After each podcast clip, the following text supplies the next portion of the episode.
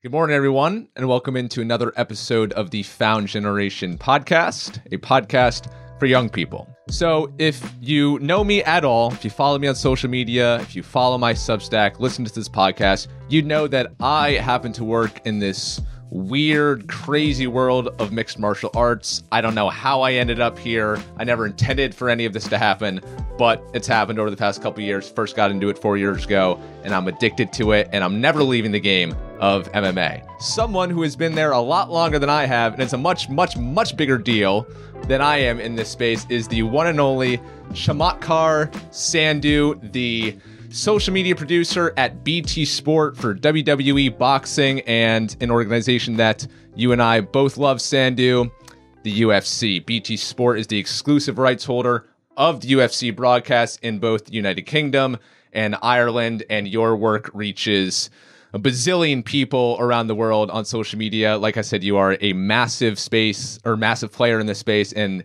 it's an honor to to talk to you today to have you on because I want to talk to you uh, a little bit about your career because I know you've been at this longer than I have, and even if you're not an MMA fan, trust me, this conversation will will add value to you in some way. I first want to ask you Sandy, when I tell people what I do for a living, I tell them about combat sports. A lot of them are like, oh, it's bloody. Oh, it's violent. Oh, I can never get into that. Then I have to go on some long tangent trying to convince them to just at least watch it, at least have an open mind.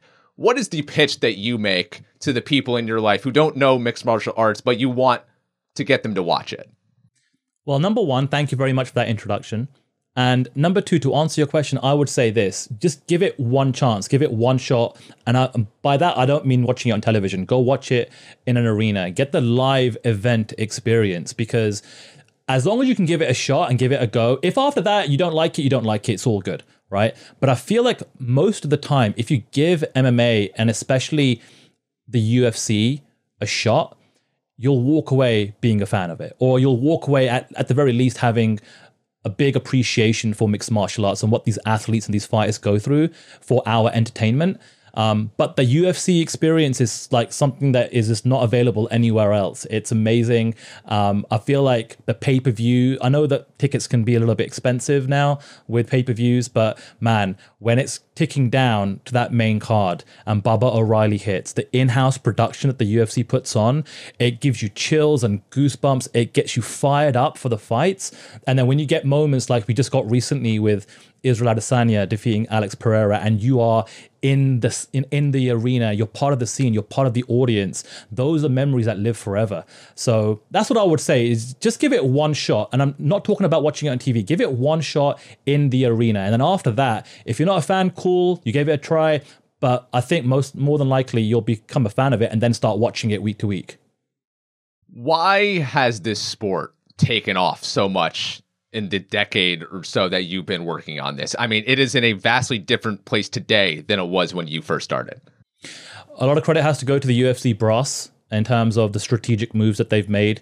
And then you have to look at some of the key players that really helped elevate the sport to the masses. I think the first major acquisition was Brock Lesnar coming, you know, from the WWE world and bringing a whole fan base with him. And then you start to think of some of the bigger superstars that came in his aftermath. Ronda Rousey, the explosion of Conor McGregor that is just bigger than the sport itself. And now you've got a plethora of stars that are really kind of representative of certain markets as well. And then when you look at the UFC, how they've strategically grown the brand, grown the business, they've gone to every single corner of the earth, you know, barring Africa at this stage.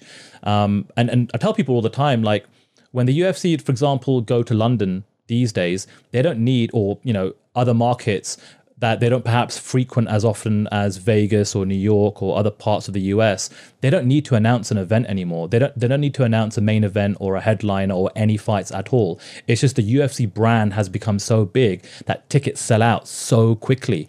Um, in in London, when you have the NFL come over for like their their Wembley shows, um, and they kind of do you know some of the away games in the UK it's a kind of similar thing where there's so many American expats that live in London, but also a market like London is full of people with disposable income. And so if the UFC are only coming around, say, I don't know, once a year, people are going to be like, oh, I'll check it out. I'll go there because it's in London. It's something different to do. And now you've got a UK champion as well. It makes it, that's why they're breaking records, not just in London, but since post pandemic and since they've kind of left the apex, they're going back to all these cities and countries and markets that they used to go to quite frequently.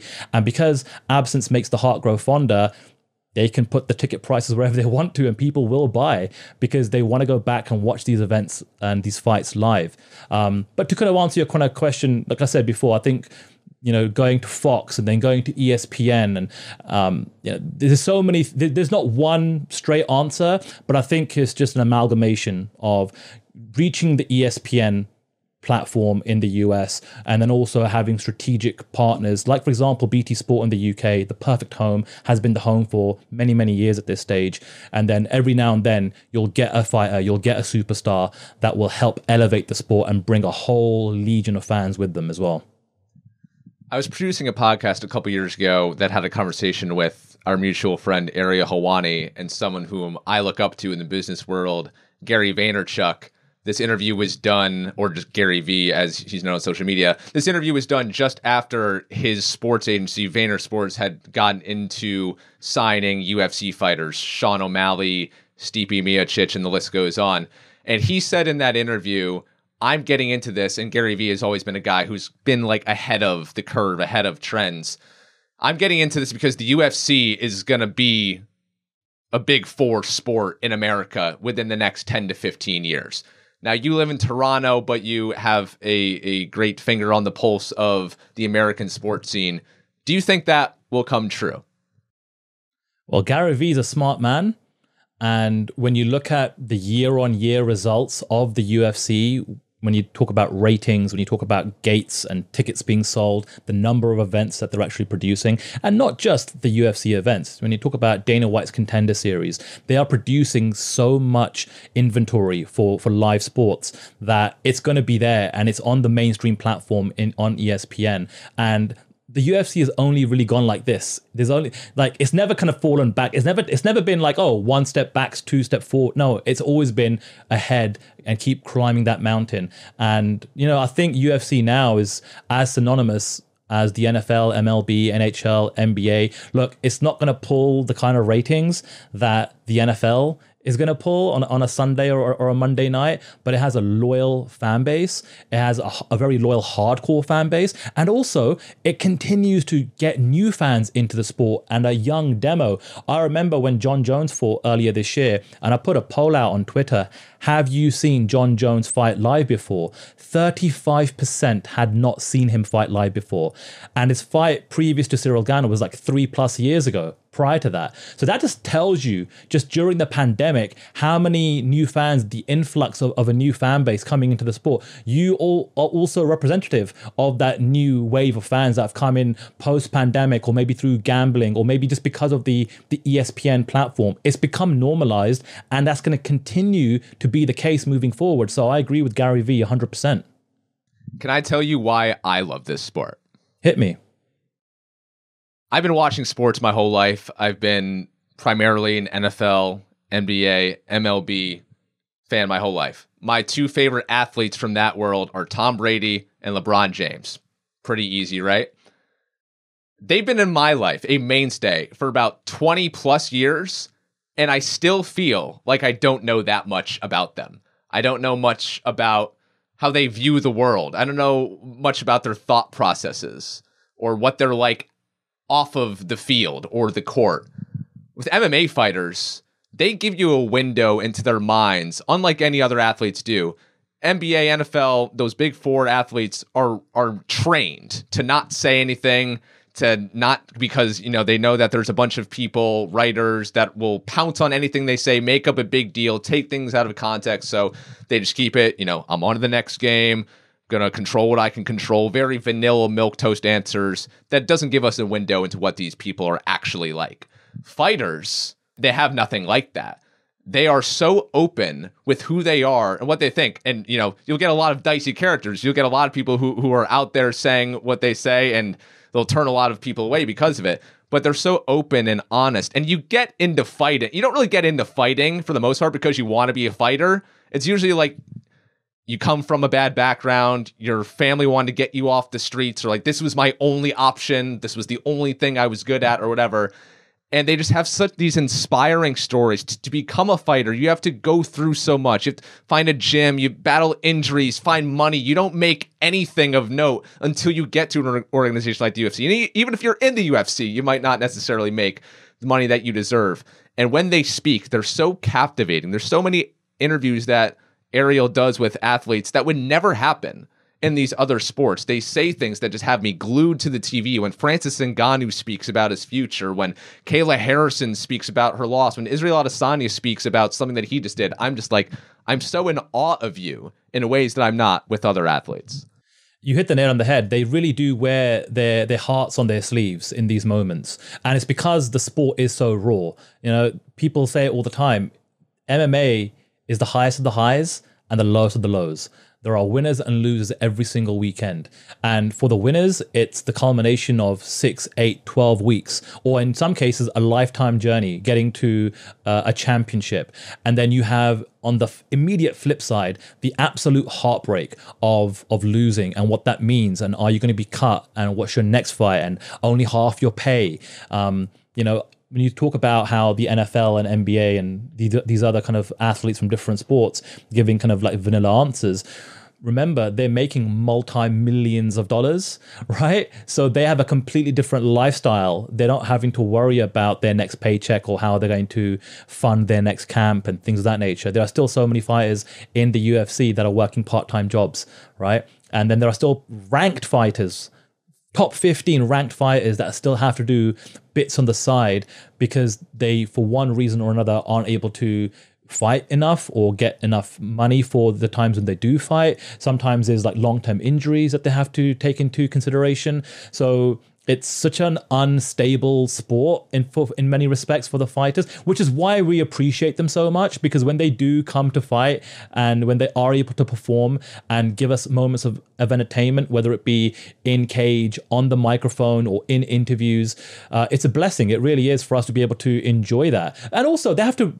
you know constantly you know do interviews and, and, say something to have that emotional attachment to their audience because that's the only way we are going to be emotionally invested in their fight and take interest in their career and buy because the fight. Ha- and buy the fight or tune in on Saturday night. And so they have to get us emotionally invested in their journey, in their career, uh, because if they can do that, then the promotion automatically says, oh, okay, we've got something here. There's a fighter that's been able to generate interest with the fan base, and now we can put them in a higher slot and kind of you do some matchmaking there as well. So that is a very integral part of how you know, the the chess pieces get moved around in terms of how these you know fights get put together.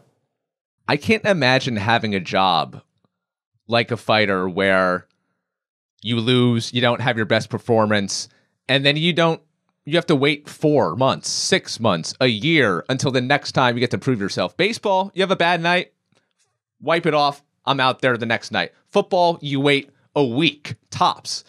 I can't imagine being a fighter and having that kind of career. Like if I mess up a podcast edit, like I can't imagine having to stew in that mistake for six months until I get my next podcast. Like I have another one the, the same day. Right.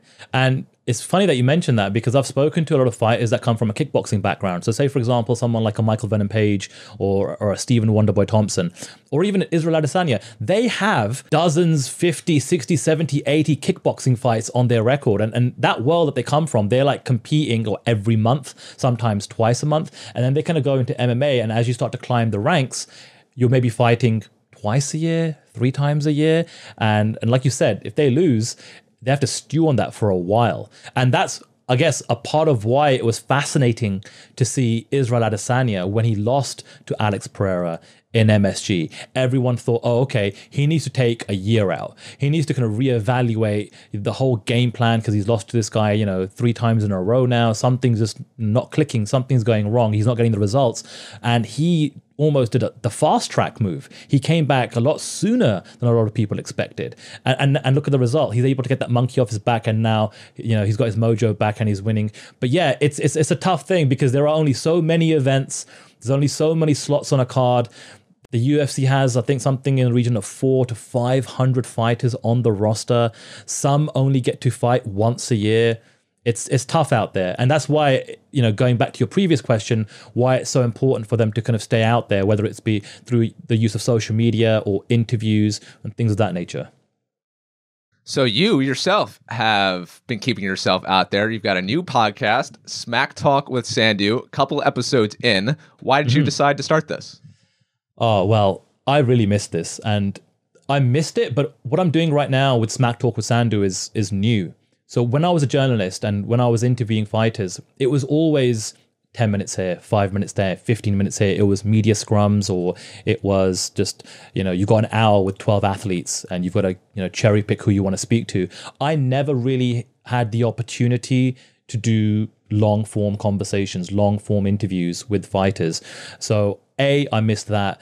B, I just think we're living in a world now where technology is available when I was kind of coming up in the game, Zoom and doing things over the internet was just not a, a, a, viable option. It wasn't realistic to do it. And so the only opportunities I would get to speak to fighters would be at media events or on site at a UFC event or perhaps a special media day that the UFC or Bellator or another promotion had kind of set up for you. And so now to be living in a time where I can just reach out to a fighter and say, hey, would you like to do an interview? Hop on Zoom and we can do it at your convenience. When when do you have half an hour? When do you have an hour? Um, it makes it so much easier to do. And but but more importantly, I, I really missed it because I've really felt like I was just starting to scratch the surface of what I wanted to do when I was a journalist. And even though I'm technically not a journalist anymore, I still really, you know, I'm now starting to enjoy the process of having conversations and interviewing fighters um, because I just something that's something that I wanted to do and, and I, and I feel like if I've got the opportunity to do it, you know, on social media, on my YouTube channel, you know, with the availability of the internet and technology like Zoom, then why not? I, I don't want to have any regrets. When I'm 50, 60, 70 years old, I want to be like, oh, hey, I wish I, I would have done this or I wish I would have done that. No, I'm going to do it. And thankfully, I'm in a position in life where I can actually carve out the time, effort, money, energy, and resources to actually do this. So the show lives on YouTube and also on all the podcast apps, Spotify. I'm a big fan of Spotify uh, and Apple as well. So YouTube is like a, a really tricky game. I feel like you know everything that, that's algorithm based. I in in a way I hate and love the algorithm. I hate it because you feel like you can put something out there that's really good that you're proud of, but just YouTube just won't recognize. But you also do love it for the sense that like, oh, it just this this number of views I got like way outpaces my subscribers. It's crazy how this all works. How in 2023 do you approach YouTube and and try to master something that's just constantly changing? That's a great question. Um, what's funny about YouTube is YouTube is where I started my career like 12 years ago, and now I'm going back onto YouTube. It's a completely different platform, a completely different beast. It has more users, which is a good thing. But you're absolutely right. And I'm lucky and very fortunate that with the experience I've had working with BT Sport and working with individuals far more experienced, far better at social media than even I am, to be able to learn from them. And one of the things I've learned a lot over the last three or four years is YouTube and the back end. And I, and I feel like a lot of people don't understand how much work it actually takes to put into the back end of YouTube to try and generate some level of success when it comes to your videos. And I'm not just talking about thumbnails and tagging and, and descriptions and creating chapters. There's so much that goes into it. But ultimately, I feel like creators in in any way uh, walk of life or in any industry you have to try in my opinion removing yourself from the idea of the views and the listens and the downloads and the subscriptions. You have to be proud of your work. You have to you know say to yourself hey you know what? I i enjoy the process. Like for example i've just recently got back onto youtube after a very very long time. I don't have the most number of subscribers. I'm you know and, and i've kind of mentally said to myself hey you know what I'm going to do a hundred interviews. I'm going to do a hundred episodes of Smack Talk with Sandhu. Some may bang, some may flop, some may not do the kind of views that I think they're going to do. But during that process, I'm going to learn what's working and what isn't. But more importantly, I'm going to make sure I enjoy the time that I have speaking to the fighters. And then after 100 episodes, then I'll do a deep dive analysis. And then I'll look at you know which episodes worked really well which ones didn't what generated subscriptions and things like that and then maybe i can start to take that information into a strategy moving forward but I think a lot of YouTubers specifically always say, "Hey, just do hundred interviews or just do hundred videos, uh, get your reps in, get get get comfortable in, in the type of content that you are creating, and then start looking at the analysis and then start to figure out a game plan moving forward." But you have to enjoy what you're doing. If you're if you're not enjoying it, then it's just another chore. Then you could be doing anything, right? And I came from that world where I was you know, doing jobs or working for companies that felt like a chore. It was great. The money was good, but I wasn't happy. And I'm just so happy and thankful now that everything I do in my life, all the energy and time that I spend being productive, has something to do with uh, what I like or have a passion for or an interest in. And that's a blessing in disguise for me. When you were working for companies like that, where it wasn't as fun, but you were making good money, how do you decide to stop working for a company that doesn't necessarily, you know, bring you so much joy, but the money's good. One of the d- most difficult decisions I've ever had to make in my life because in my 20s I was working for a, you know, one or two companies and in sales, corporate events, in sponsorship. I was earning really good money. I was traveling a lot. And I always said to myself, if I was ever going to go all in on MMA, it had to be a situation where I was able to generate enough money to take care of myself and my family and I can't sacrifice that. If I was 18, 19, 20, no problem. I can take a spin at this, but I was just uh, in, in a position where I had some serious responsibilities and I couldn't just say goodbye to the corporate sales job. So for the longest time, I was actually juggling both lives. Like I would be working for this company nine to five, and then on my lunch break, evenings, weekends, I'm just slowly starting to kind of climb the ladder and try and get into the business in MMA media. And that at times was, you know, kind of like burning the candle at both ends. I had to make some sacrifices uh, from uh, a social perspective in terms of hanging out with, you know, friends on a on a Saturday night because I wanted to stay in and, and cover a UFC event.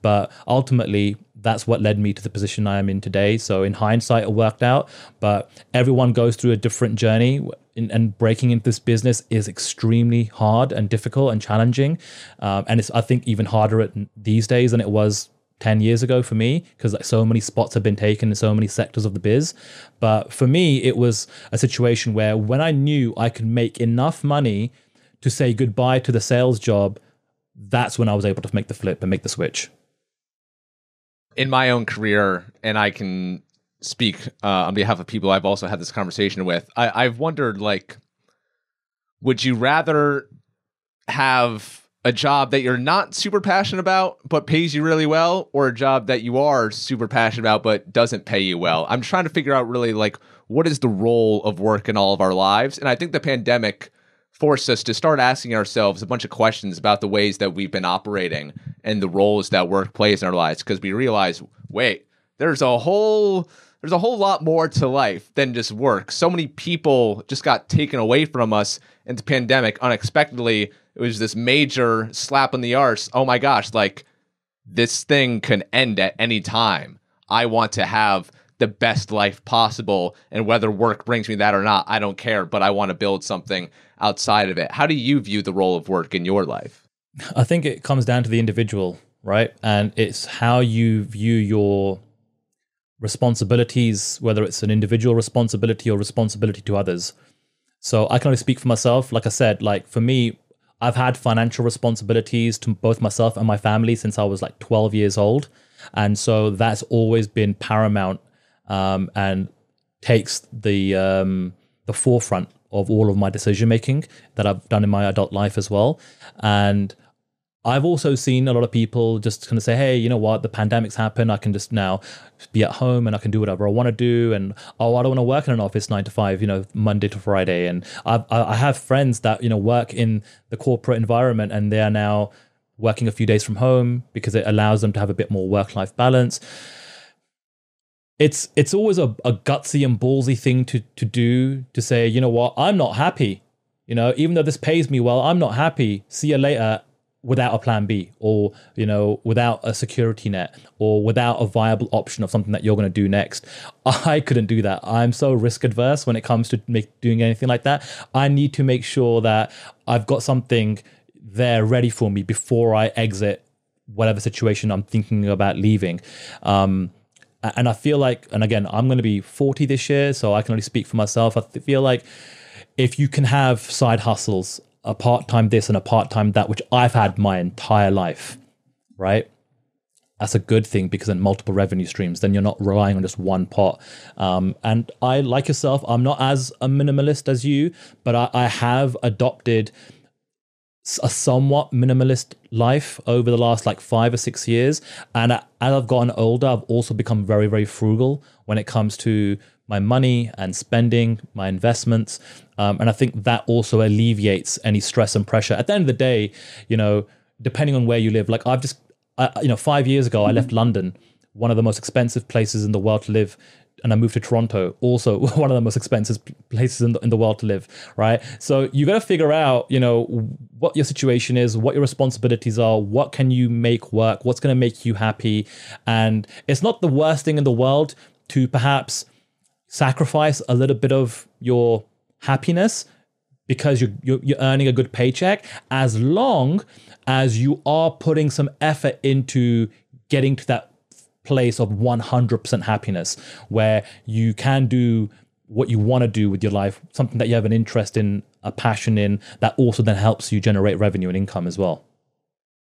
We shared a text message exchange recently about the differences between UK work culture and what you've noticed in US work culture. You've never lived and worked in the US, but you've worked for US companies and have spent a great deal of time in the US, particularly in Las Vegas.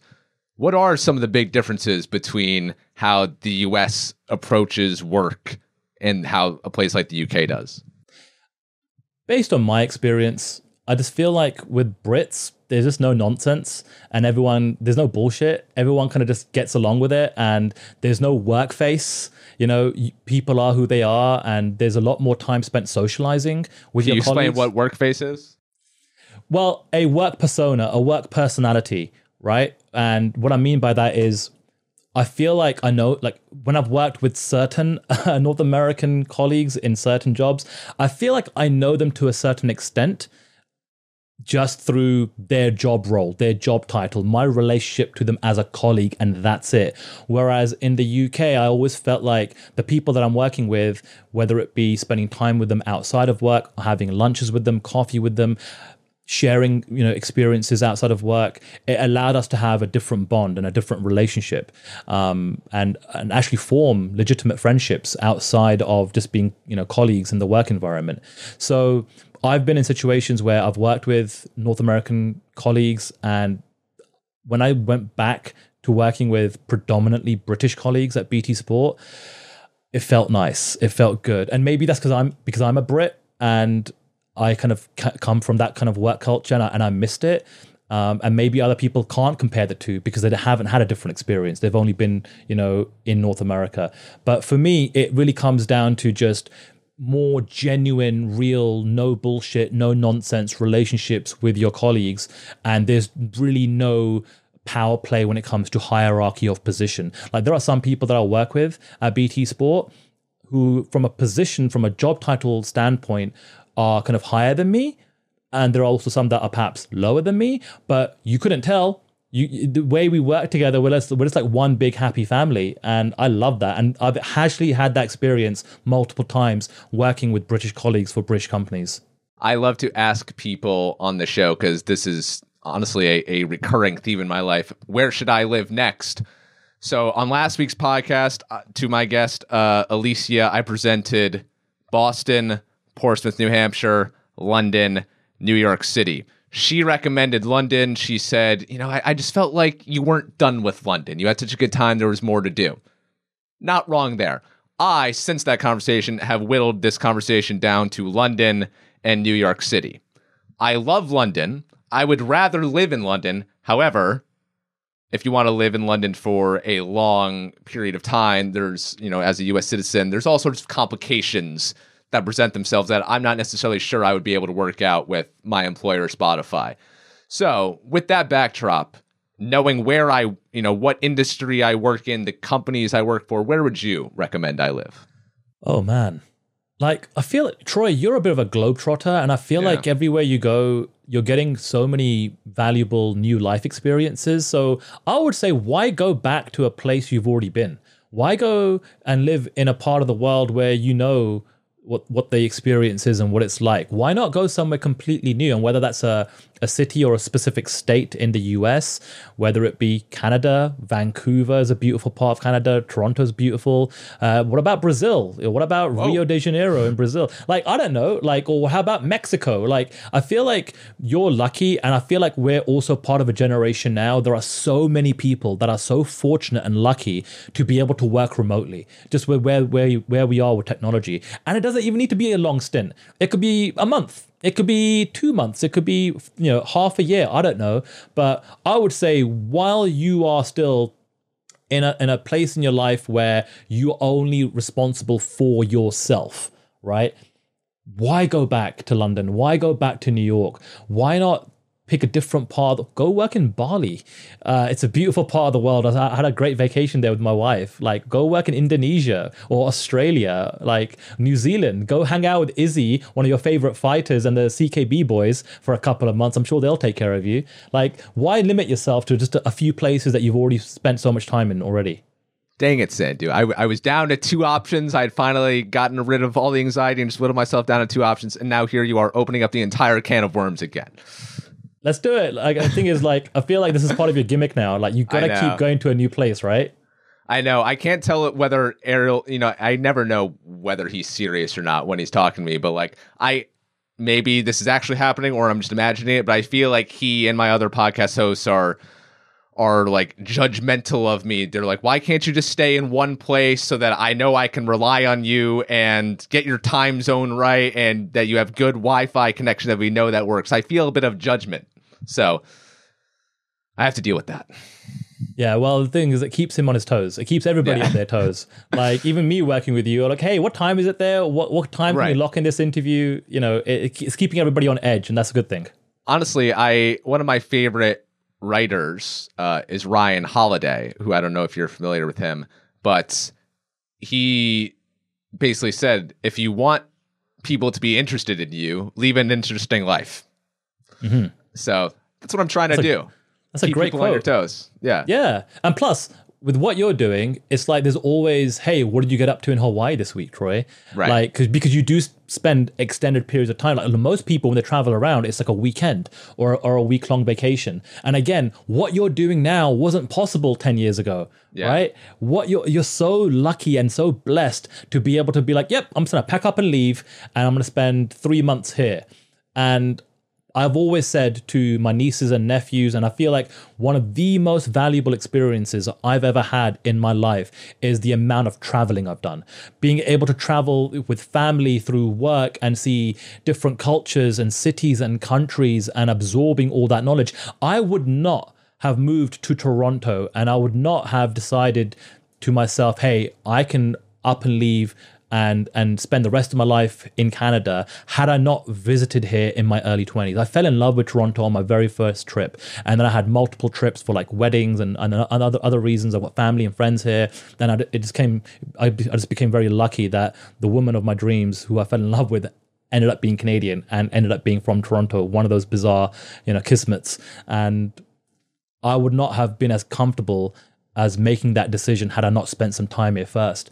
So again, traveling, I think, is the best education anyone can get in life. And I know everyone's got different circumstances in terms of the ability to travel. So, which is why I'm so envious and so jealous of you that you can actually travel as much as you want to. It's all down to you, my friend. You've given me something to think about. Sandhu, what is the scariest thing that you've ever done? Oh, the scariest thing I've ever done. Honestly, it's probably getting into MMA uh, media and just trying to go on that journey. And I remember my some of my very first interviews, I was just shitting my bricks.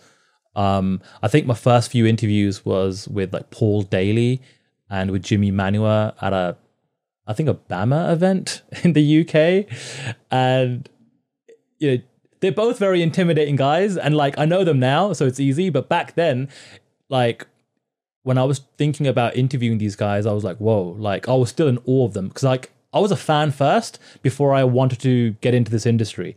So going from being just a pure fan to okay now let me try and be a professional now let me actually try and do this the right way like getting those early reps in and i think it's for anyone like especially when it comes to youtube social media content creation or whether you're on camera or whatever it's the most sweaty thing you can do where you are so nervous and you don't know i hate the sound of my voice i hate the, the way i look on cam all that kind of stuff and i'm sure everybody kind of has that anxiety right?